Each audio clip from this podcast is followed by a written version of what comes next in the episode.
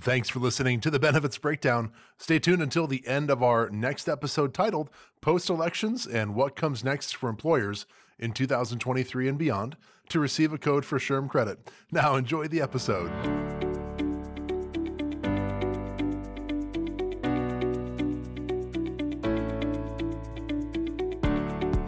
Hello, hello, and welcome to another episode of the Benefits Breakdown. I'm Vanessa Longnecker here with. Hey, everybody. Jared Bokets here. Hello, everybody. Adam Compton, Benefits Breakdown podcast team is pumped, excited, ready to have some fun with not just one, but two guests today talking about caregiving. This is an absolutely essential topic. Employers and the teammates need to understand this, and we are so delighted to welcome Kelly Polinsky and Abhinu Fortingo from our team we can't wait to get into this. But before we get into the fun of caregiving, we care about you. So let's talk about who you are first and love to know a little bit about your role within Brown and Brown and then a little bit of fun if you don't mind sharing about something outside of the world of insurance and and population health that you might do on a day-to-day basis. So, Kelly, can I turn it to you?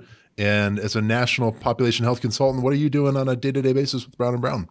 day to day basis. And thanks, Adam. Um, yes, so I'm population health consultant, and I work and focus primarily in the mid market and uh, help to lead our team of population health consultants across the country who are also working with those mid market customers in bringing really good solutions to help uh, the our employer groups keep their employees healthy and connect them with the, the right resources. Uh, as far as day to day, I am also a caregiver, and much of my time outside of work is poured into the attention of my three and five year olds who demand that attention incessantly. Awesome. Well, thank you, Kelly. And, and Abhinu, can we shift it to you and a little bit about your role? You bet. Avenue Fortingo, um, population health consultant with Brown and Brown. Very similar role to Kelly. I focus on large market and in terms of day to day, I work with our clients, employers to develop, um, design, deliver innovative population health and well being solutions to support their people in their workforce. So, topic of caregiving is dear to heart and I think very relevant today. A little bit about me. I'm similar to Kelly. I'm also a caregiver to two children, 14 year old teenager. I think she would disagree and uh, a nine year old um, fourth grader. So um, most of my mornings begin with getting the nine year old um, ready for school. And that's the best part of my day. I love it. I love it. Love it. Obviously, when when we think of caregiver, I think that that that terminology has expanded and morphed into new ways. How do you define caregiver in your world as population health consultants? I think we both just raised the example of parents, but as you've pointed out, Vanessa, that uh, definition goes far beyond uh, just parenting, even though that's where our heads tend to go first. So, you know, caregivers are those who give care uh, to others, whether that be people who are young or old, and uh, they could be chronically ill, they could have special needs. But I like to think of um, Rosalynn Carter has a quote that there are only four kinds of people in the world those who have been caregivers, who are currently caregivers, or who will be caregivers, and those who will need caregiving. So uh, the the question is not who is a caregiver; it's more who is not a caregiver, because I think we are all at some point or other going to be in that boat. I think the industry we think of people that were somebody that you're supporting in a hospital setting, or they're out of work, or I think that's where a lot of our employer friends are historically thinking of vendor solutions and partners that are there to support what is a smaller population. But Kelly, from the first intro to what you're sharing, and and maybe Abhinu to, to your expertise as well let's kind of broaden that and and i think just openly agree but how do we define that and then why is it important that we define that before we take action on it?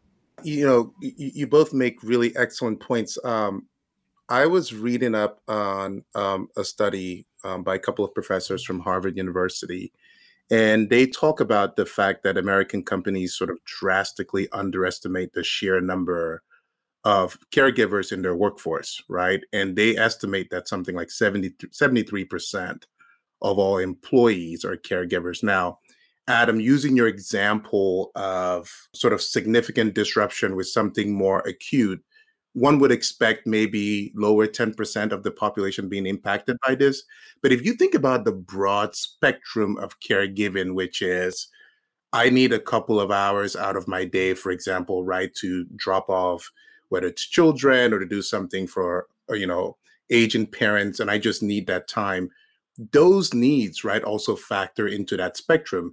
And then the, the sort of more acute end of that spectrum is actually taking extended period of time to care for someone, for example, who's dealing with a difficult medical issue. So I think the measurement piece here is really important as we consult to employers to just sort of take a step back and appreciate the fact that most of your employees, right, are caregivers. And whether it's using employee listening pulse surveys to determine that, or just having the workplace culture of caring where people feel vulnerable to talk about their caregiving responsibilities, I think it's a critical first step to actually solving for some of the disruption that we're seeing in the workplace today.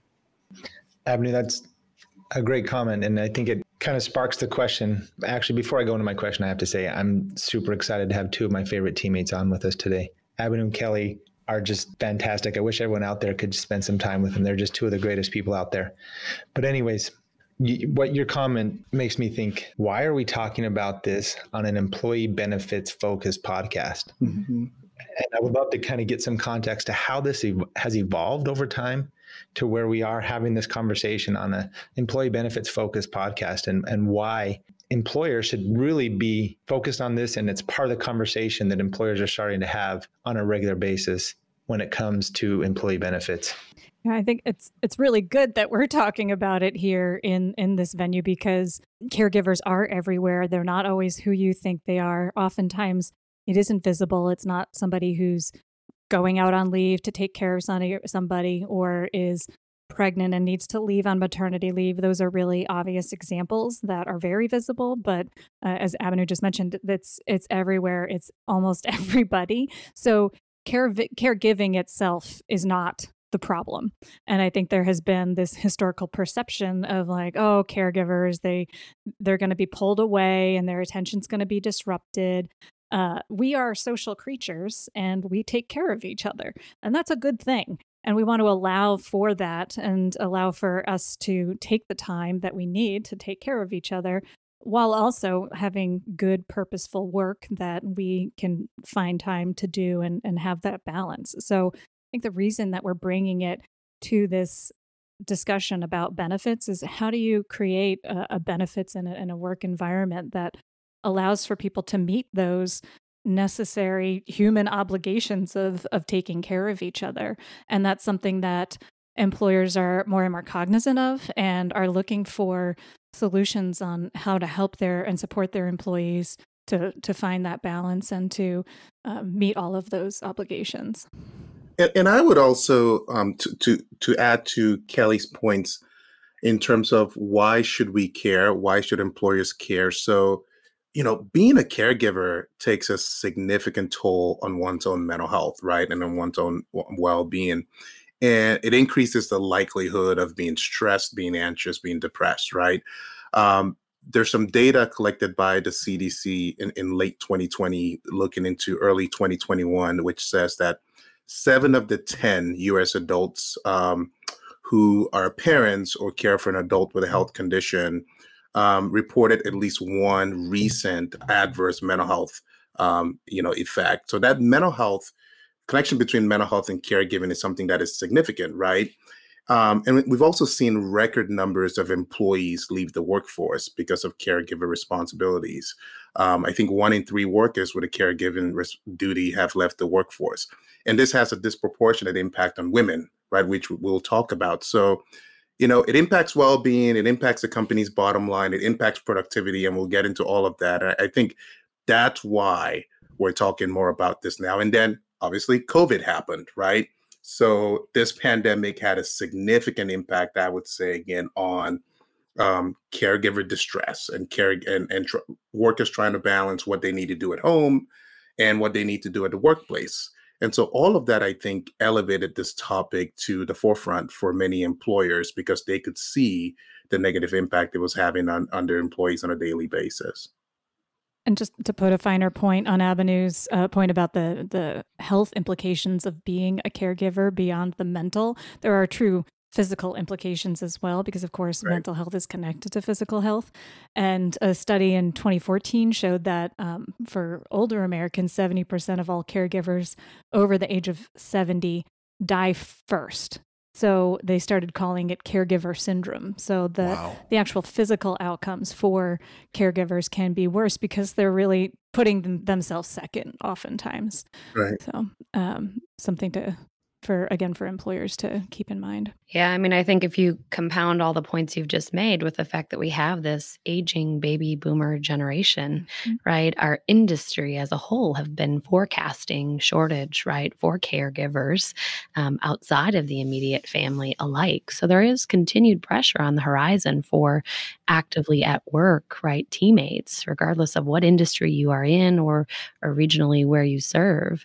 So it is absolutely a, a heightening conversation with all of these trickling effects at any employer level. So very very important topic and it's it's fun to think about employers thinking about this in new ways, right? We're not just focused on when we talk about um, diversity, equity, inclusion, right? We're, we're focused on how do we not only right size those immediate or larger scale needs. You mentioned a maternity or an, an immediate health concern that takes you out of the workplace for a defined period of time, but how do we balance that?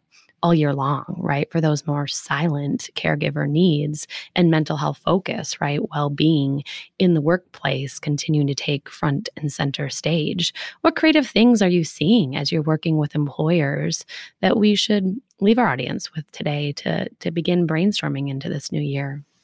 maybe not the most creative um, to just acknowledge that, but I, I think I like to I like mnemonics and acronyms. So um, sticking with A's, uh, I like to say that the first thing to not do is assume, because we know what mm-hmm. assuming gets us, and this is a, a family podcast, so I won't go on. But um, keep it clean, Kelly. Come on. I'm trying. Uh, you, the first Kelly, thing to do. It. I don't get it. we'll talk offline, Jared. That's right. We want to first acknowledge those caregivers. So that's the first day is to just acknowledge them and say, "We see you. Um, we know this is hard. We thank you for what we are what you are doing. Um, even if, if even if we don't know you, that you're a caregiver, we know that you're out there. Um, and then the next is to ask to ask them what they need and what they want, and that in and of itself may be a, a novel idea. just to start with a, a pulse survey or asking managers to have those conversations, because a lot can be learned before we start going to flashy, fun solutions that um, have their place, but may not be the the first thing that's needed, and is going to be the most broadly, uh, you know, must have the most broad utility. I think on a pad, past podcast, I brought up the stuff that's in the refrigerator and people made fun of me for liking to eat. Somebody use it again. Let's have some fun.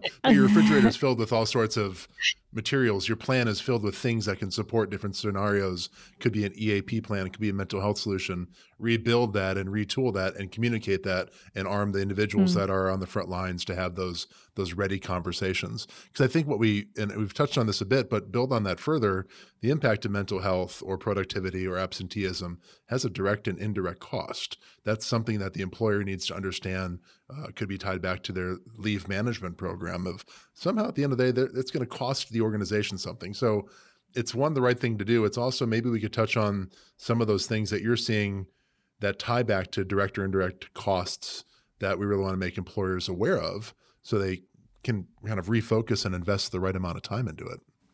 Yeah i, I would say uh, it goes back to again the point made about measurement right? And then how that relates to indirect costs. So because many employers adam do not measure um, the caregiver needs of their workforce um, and some sort of struggle to really truly implement an effective culture of caring in place we find that many employees actually end up worrying about admitting to caregiver responsibilities right? And they worry about that from the perspective of they don't want to be penalized, right, in terms of career growth. And so that unfortunately leads to this sort of self fulfilling negative cycle of caregiver distress, which contributes to the mental health distress, which contributes to low productivity, ultimately low engagement, and then it, it hurts the company's bottom line, right? So to your point around direct and indirect costs, I think there are many. We see them um, in the health domain when it comes to health and well-being, but Kelly and I are huge proponents of the fact that individual well-being and um, a company's bottom line, ensuring a positive company's bottom line, those two values are not mutually exclusive, right? And so when we think about caregiving and why companies should invest in this, I think there are direct and indirect connection points that we can make between, you know, finding the right solutions and addressing caregiving, but also having resilient organizations where people can bring their best selves to work and and and that actually impacting the company's bottom line in a positive way. And going back to your point on the refrigerator example and what's in there, it, it can be things maybe as, as simple as re-communicating and providing guidance on something like a dependent care FSA and do your employees understand what it is and how to use it? Do they know about the leave policies? There are also um, some tax incentives for employers to supplement you know the the costs of care for those caregivers um, whether it be dependent care or, or otherwise and uh, helping to, to guide employers on av- avenues and vehicles to uh, find those those tax benefits is, is another thing that um, you know we can we can do to help, and there are also vendors that can uh, assist with that. But there there's a lot that can be done with what's already in that refrigerator. I just got to say, Adam, we got to stop recording around lunchtime because Adam always brings up the refrigerator or food. No, it's tough. I still have an issue with you saying your two favorite teammates. I oh, thought you were talking goodness. about Vanessa and I, but I actually have to agree with you. It's Avenue and Kelly. two of my favorite teammates. Two of, Anyways, of many. yes, I have lots of favorites. But one of the things that I think we always try to leave our, our listeners with is some actionable items um, and I think that as employers are really trying to find ways to differentiate themselves from competition and, and attract talent and retain talent so that um, they can stabilize their workforce, is it, that's a challenge right now.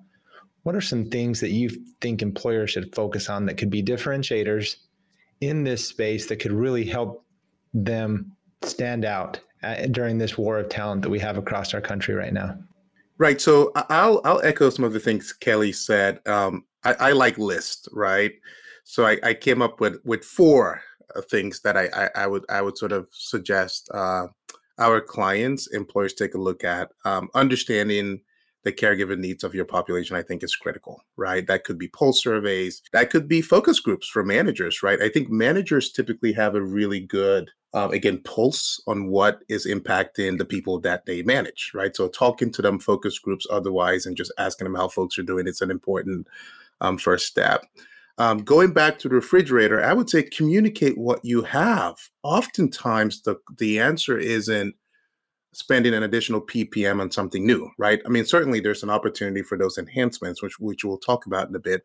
But I think when we do um, program inventories for our clients, we typically find benefits that can be optimized, right? That support caregiver um, needs. And so I think that communications aspect is also really important.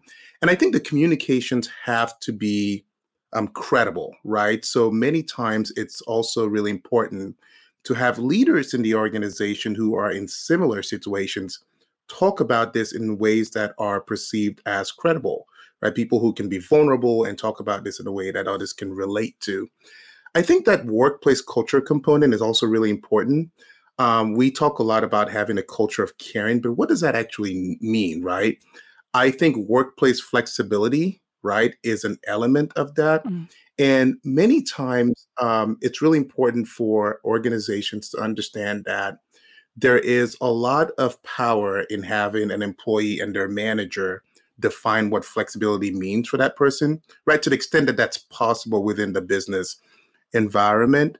Um, and then I would also say many managers need help, right? So many managers don't even know what to do when you are um, supporting someone who needs more caregiver flexibility or support. So training managers to be able to listen and to respond to these um, needs in the work workforce, I, I think is also important. And then we've also seen in terms of again going back to that workplace culture piece, many organizations are now deploying employee resource groups, affinity groups, which is bringing employees with similar needs um, into sort of a shared forum again where they can be vulnerable and share tips that are helpful for other people. And then last on that list, I would say benefit enhancements, right? So benefit enhancements cost money, and that's why I put them last. So think about new vendors, think about enhanced leave policies, um, and and and and I think some of these enhancements will will make a real difference. You know, many times, just to summarize real quickly, when you take a step back and say, what can I offer my employees from a caregiver perspective? I would put the actions in three buckets time, money, and information, right? So many of the benefits sort of constitute that money piece. The flexibility constitutes the time piece, right? Many times, especially for highly paid workforces, they don't have the time, right? They could have the money, but what they really need is also the information. Like, can I just outsource this thing that I need to do to a concierge or an advocate or a navigator to help me do it? So we're seeing again, Kelly can speak to this, the emergence of what I call truly innovative solutions in the marketplace that help employees take stuff off their plate, right? So your mom needs help finding an assisted living facility. Let let us handle this for you. We'll call 10 within you know 10 miles of the zip code where you want mom to leave live and we'll find the right one for her. So hopefully that was helpful in terms of just conveying some practical examples that employers can can deploy. That concierge model certainly evolving real quick as we say that concierge also for our listeners out there it's not just finding assisted living facilities. Some of these concierge services are hey it's like the nerdery right? I mean you've got mom needs help setting up her iPad or her ring doorbell. I mean, these are all responsibilities of that fall into For the record, not my mom. She can set up her iPad. That's amazing. Hey, I say, hey, YouTube is amazing, right? it can teach you anything you want to know. But the reality is, those are the calls and the stressors, the daily actions that fall on those caregivers' shoulders as well, right? Whether it's for a child or for a parent, this uh, it's it's all around us. Kelly, I think you. How would you round out some of those pieces that Avenue had? Because I think a lot of your expertise comes back into those those actionable items that employers can do. Yeah, in terms of actionable items, I don't want to leave without acknowledging and, and mentioning the statistic on in terms of how women caregivers have been impacted uh, since the pandemic, pre and post, yeah. and what employers might be able to do about that. Because um, when we're talking about attracting and ret- retaining talent, there's huge value and emphasis on diversity, equity, and inclusion and belonging efforts. And a lot of that can really tie back very directly to caregivers, um, whether based on, on gender or otherwise. But when it does come to gender, uh, know, oftentimes it is the woman in that family dynamic that assumes the primary caregiver role. Uh, while it's true that I think 40% of caregivers are male when it comes to primary caregiving roles, that's often women. And since the pandemic, nearly two, there are 2 million fewer women in the workforce now than in 2020. So, you know, we know that many people, uh, men and women, left the workforce during the pandemic uh, being you know that they lost their jobs or voluntarily left but women have not recovered at the same rate that men have since the pandemic has you know slowed and, and since people have been coming back to employment um, and then to tie that into DEIB and even the gender wage gap uh, there is a lot of evidence that, to suggest that a large proportion of the reason behind the gender pay gap is because of that primary caregiver role that women assume and they they are coming in and out of the workforce they are requesting more flexibility they're going part-time. The way that women and just workers in general are compensated for time is not linear so um, because of that i think we will see long-term implications of both the gender wage gap and the success of organizations that are able to effectively retain those women. There's a lot of evidence to suggest that increased diversity on boards of companies in, improves their outcomes, improves their organizational success. So, um, the more that an employer can do to tailor their communications, their interventions to, um, I think, to women or to specific groups that are really um, absorbing that caregiver responsibility in different ways, um, all the better because it will align with their DEIB and organizational goals as well.